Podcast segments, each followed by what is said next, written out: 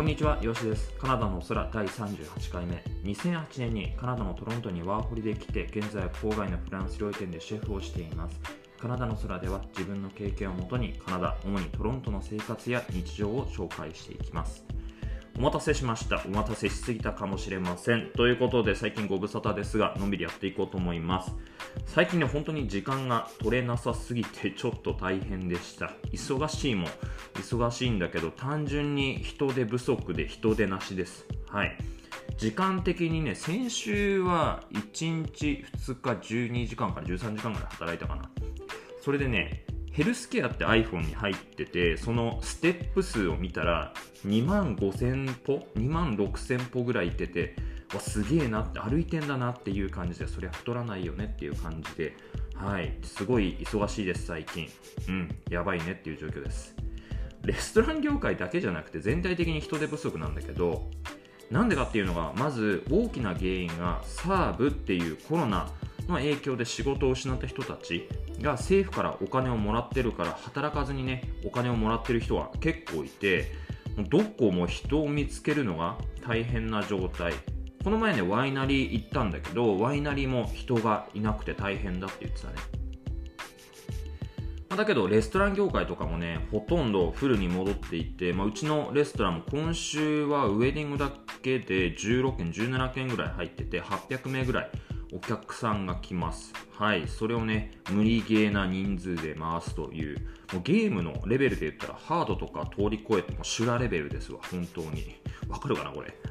今回はね、そんな現状ととても関係が深い話、そして皆さんもね、生活にとても関わりのある食費の話をします。最近ね、食費が上がってるのは気づいてる方いらっしゃるかと思うんですけど、まあ、YouTube でも喋ったんですけど、今回はね、ポッドキャスト用に作り直したので聞いてみてください。最後にはね、まだ YouTube でも言ってないおさお知らせがあります。それではどうぞ。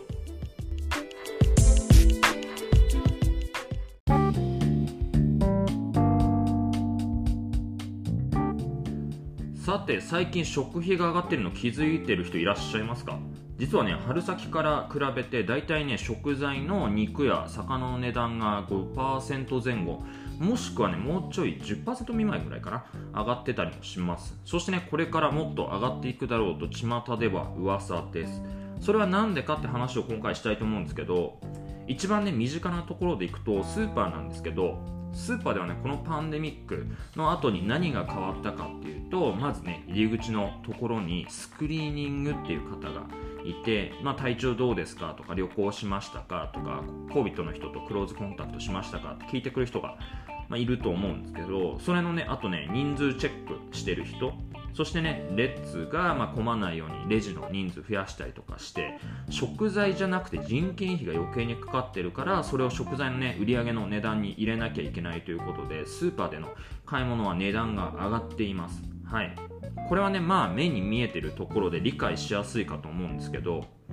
2つ目の原因が、まあ、大きな問題で普段ね生活してるとあまり目が届かない問題の方を解説します。簡単に言うとそもそもの肉とか魚野菜の値段が上がっているということなんですけど Google とかで肉値段高騰とかって英語でも日本語でもどっちでもいいんだけど調べるとたくさん出てるので時間がある方見てみてください。数字で言うと4月から春先ぐらいからかな4%から6%上がっています。これはね全体を平均したところで肉に限らず野菜だったりとかベーカリー、まあ、全てにおいてですね。これには大きく分けて2つの理由があって1つは天候の変化。よく話題になったりするけど山火事だったりとかカリフォルニアとかでね大きく注目されてるんだけどあとは気温が不安定なところだね。カナダのトロントでは5月に入ってから雪が降ったりとか、まあ、初夏にねあの芽が出る野菜が死んじゃったりとか、まあ、記憶のね新しいところでいくと6月下旬に40度を超えたりとか前回のねあのポッドキャストでも話したと思うんだけどバンクーバーの方では45度になったりもして夏野菜なんかの苗が大きくなる前に暑くなりすぎてうまく育たなかったりとかで7月に入ってからの大雨の連続だよね。こういった現象が野菜のファームに影響を与えています、まあ、自分たちがね食べる野菜の値段が上がるイコール食べる牛肉牛か肉牛家畜とか豚に与える食事も上がっているため、まあ、自然とね肉の値段も上がるよねって話で。でここで一番大きな問題でオープニングのリンとリンクするんだけど人手が足りずに需要に対して生産が追いつかないっていうことなんだよね。まずパンデミックに入ってからレストランがたくさんクローズしなきゃいけなくなってこれ世界的に起こったんだけどそれでファームっていうのは作っていた肉など減らさなきゃいけないから無駄にできないから。で一度減らすとすぐに作るっていうことは不可能なのね肉って。まあ生き物だからさ。で今レストランがアメリカとかカナダ北米、まあ、世界中そうなんだけどほぼフルオープンする中でレストランは以前のように肉とか魚が必要なんだけど結局ファームに人がいないから回らないし一度ね牛や豚の数を減らしてるから急になんて生産追いつかないでしょって話で結局ね需要の方が高くなりすぎて肉や魚の値段が高騰してるっていうことなんだよね。そもそもなんで人が足りないかって話なんだけどさっきのサーブの話でお金が出てるって話もそうなんだけどそれ以前の問題でパンデミックの最中にトロントとその周辺ねレッドゾーンになったんだけどそれと一緒にウィンザーとエセックスエリアっていうのが最後まで残ってたんだけど覚えてるかなこれ。まあ、聞いたことないけどどことかね知ってる人もねあんなに離れたところがなんで最後までレッドゾーンなのみたいなねちょっとなまったけど思ってる方もいるかと思います。ざっくり言うと西の果てでトロントから5時間ぐらいでデトロイトとの国境にある町なんだよね。実はね国境がすぐそこにあるので輸出したりするのに利点がいいから多くのファームがあったりします。そこに。だけどファームがあるけど町の人だけじゃ足りないからファームって人数必要だから。アメリカからそのファームに働きに来たりとかそのファームで働いてる人はほとんど外国人なわけ。アメリカとかのね。で実はそこで去年豚肉のファームで結構有名な豚肉のファームだったんだけどそこで大きなクラスターが起こって閉めなきゃいけないことになってで実際そこだけじゃなくていくつかのファームでクラスターが起きてたんだけどそれで思うように生産できなかったりしたのね。で国境が閉じてるとはいえファームで働く人は essential だったからアメリカからガンガン人が入ってくるのね。ファームで働く人ね。でそれでクラスターが起きる。だけど純粋な住人は少ない。そしたら新規感染者のね町のパーセンテージが上がるっていうことでレッドゾーンみたいななってたのが実情なんだよね。カナダでもねあのそんなことがあったんだからもちろんアメリカなんてそれより断然にひどいわけ。だって感染者数とかさ死者数って世界中で群を抜いてるじゃん。アメリカって。でそれが原因でファームがバンバン潰れて肉もそうだけどアメリカってコーンとか小麦の生産がすっごい高いから家畜にあげる餌のね、えー、デントコーンとかだったりとかパンを作るための小麦に影響出てるから、まあ、肉の値段もそうだけどパンの値段も上がってるっていうのがね、えー、現状で挙句の果てに国内だけじゃ生産が追いつかないからカナダに肉を買ってるカナダから肉を買ってるっていう現状なんだよね。でもそうなったらさ北米の需要と供給のバランスがまあねお相撲さんと普通の人がシーソー乗ってるみたいなレベルなわけ。もうアメリカめっちゃ肉食うけどそのね逆側の生産してる人たちはすごい少ないから。で追い打ちをかけるようにガソリンも高騰してるから輸送費も高くなってるのよ。じゃあこれから値段が下がっていく理由っていうのは見当たらないよねっていう残酷な状況なんだよね。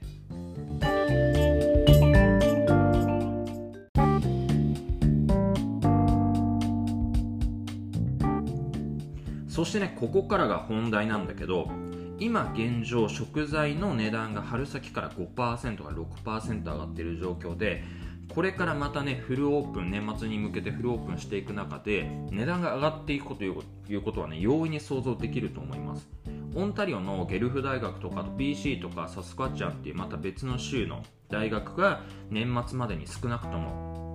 5%は上がると予想しています。だから春先に比べて10%ぐらいは年末に向けて値段が上がるっていう風な感じに想像してるんだけど想定してるんだけど実際ねあのレストラン僕のレストランが使っている魚のサプライヤーと話をしてて14%から15%は年末に向けてサーモンの値段が上がるっていうことを言ってて実際ねサーモンの値段が去年のパンデミック前からだと20%上がってんのね。でピンとこない方1人前の1切れのサーモンあるでしょ。あれが1ドル上がってると思ってください。で1ドルってそんなに大きくなくないって思うんだけどレストランのメニューって原価に対して3掛けするのが基本なのね。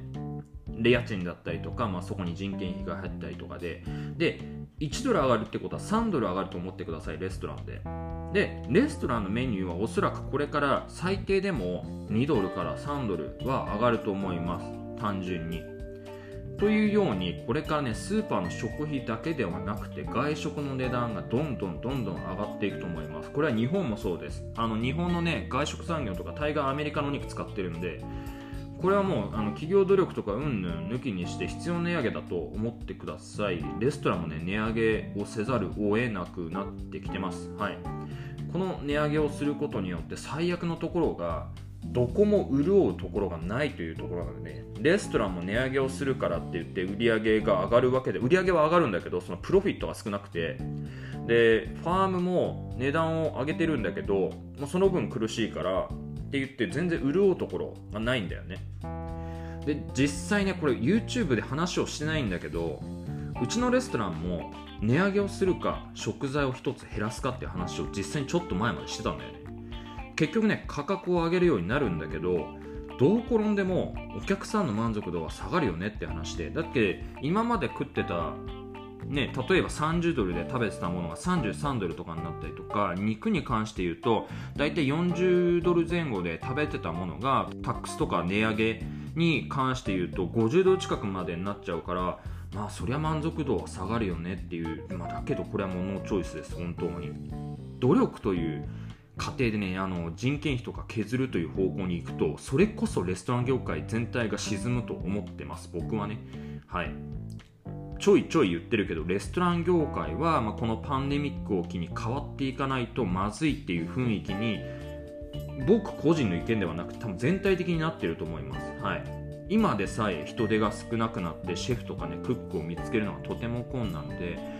上の立場になったからやっと言えるけどシェフとかクックの子たちってプレッシャーとか時間仕事の質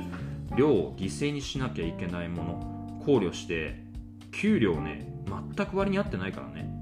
少なくとも俺のチームで働いてくれてる子たちはそのレストランが好きだったりとかその働く職場が好きっていうことで働いてくれてるからこれ以上お金の部分で負担をかけたくないのね。で今現状その割に合わないということが原因で料理をする子とか目指す子っていうのが全体的に激減しているのでこれ以上料理をする子たちに負担を負わして未来を消すっていうことは得策ではないと思うんだよね。単純に。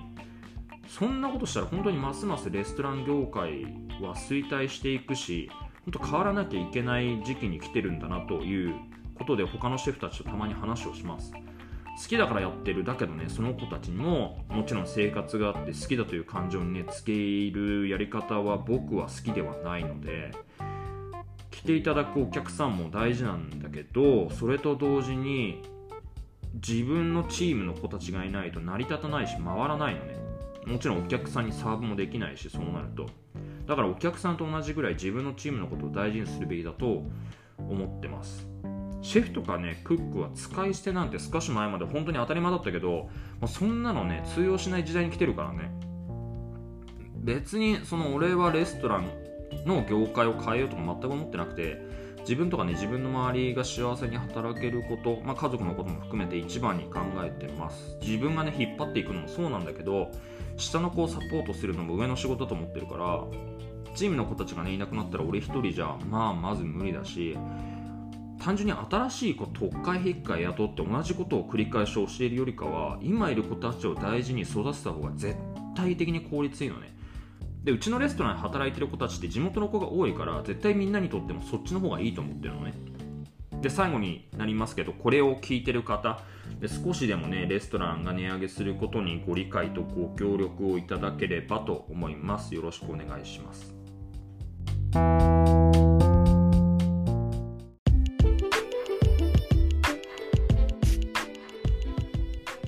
さて YouTube でも言ってないお知らせなんですけど前回はね西のバンクーバーのハローヤンさんにゲストスピーカーとしてポッドキャストに呼んでいただいたんだけど今回は東のモントリオールとケベックの日本人の方々がやっているケベック TV にライブ出演させていただけることが決まりました。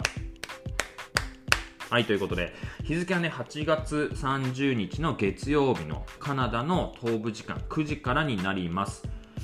ライブで見てほしいんだけど月曜日っていう僕の都合上あの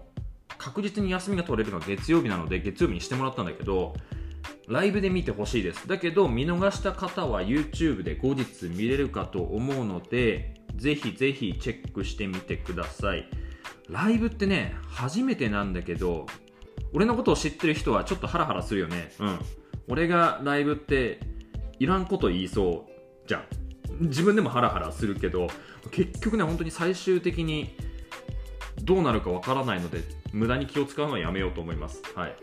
出たとこ勝負でいきます。それにしてもねホストの方が方々がすごくてめっちゃ俺のこと調べててくれて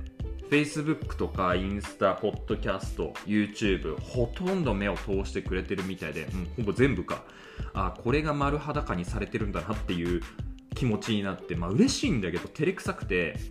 これがネットかって改めてねあの怖さを知ったよね っていう、まあ、そこで面白かったのが俺の動画を見てくれてる人ってたまに俺よりも数倍俺の動画を広めようとする熱量が高いのよ。これはもっと知られるべきとか最初に再生回数を見た時にえ桁間違ってんじゃないの？これって思ったって言ってくれて。で最後にね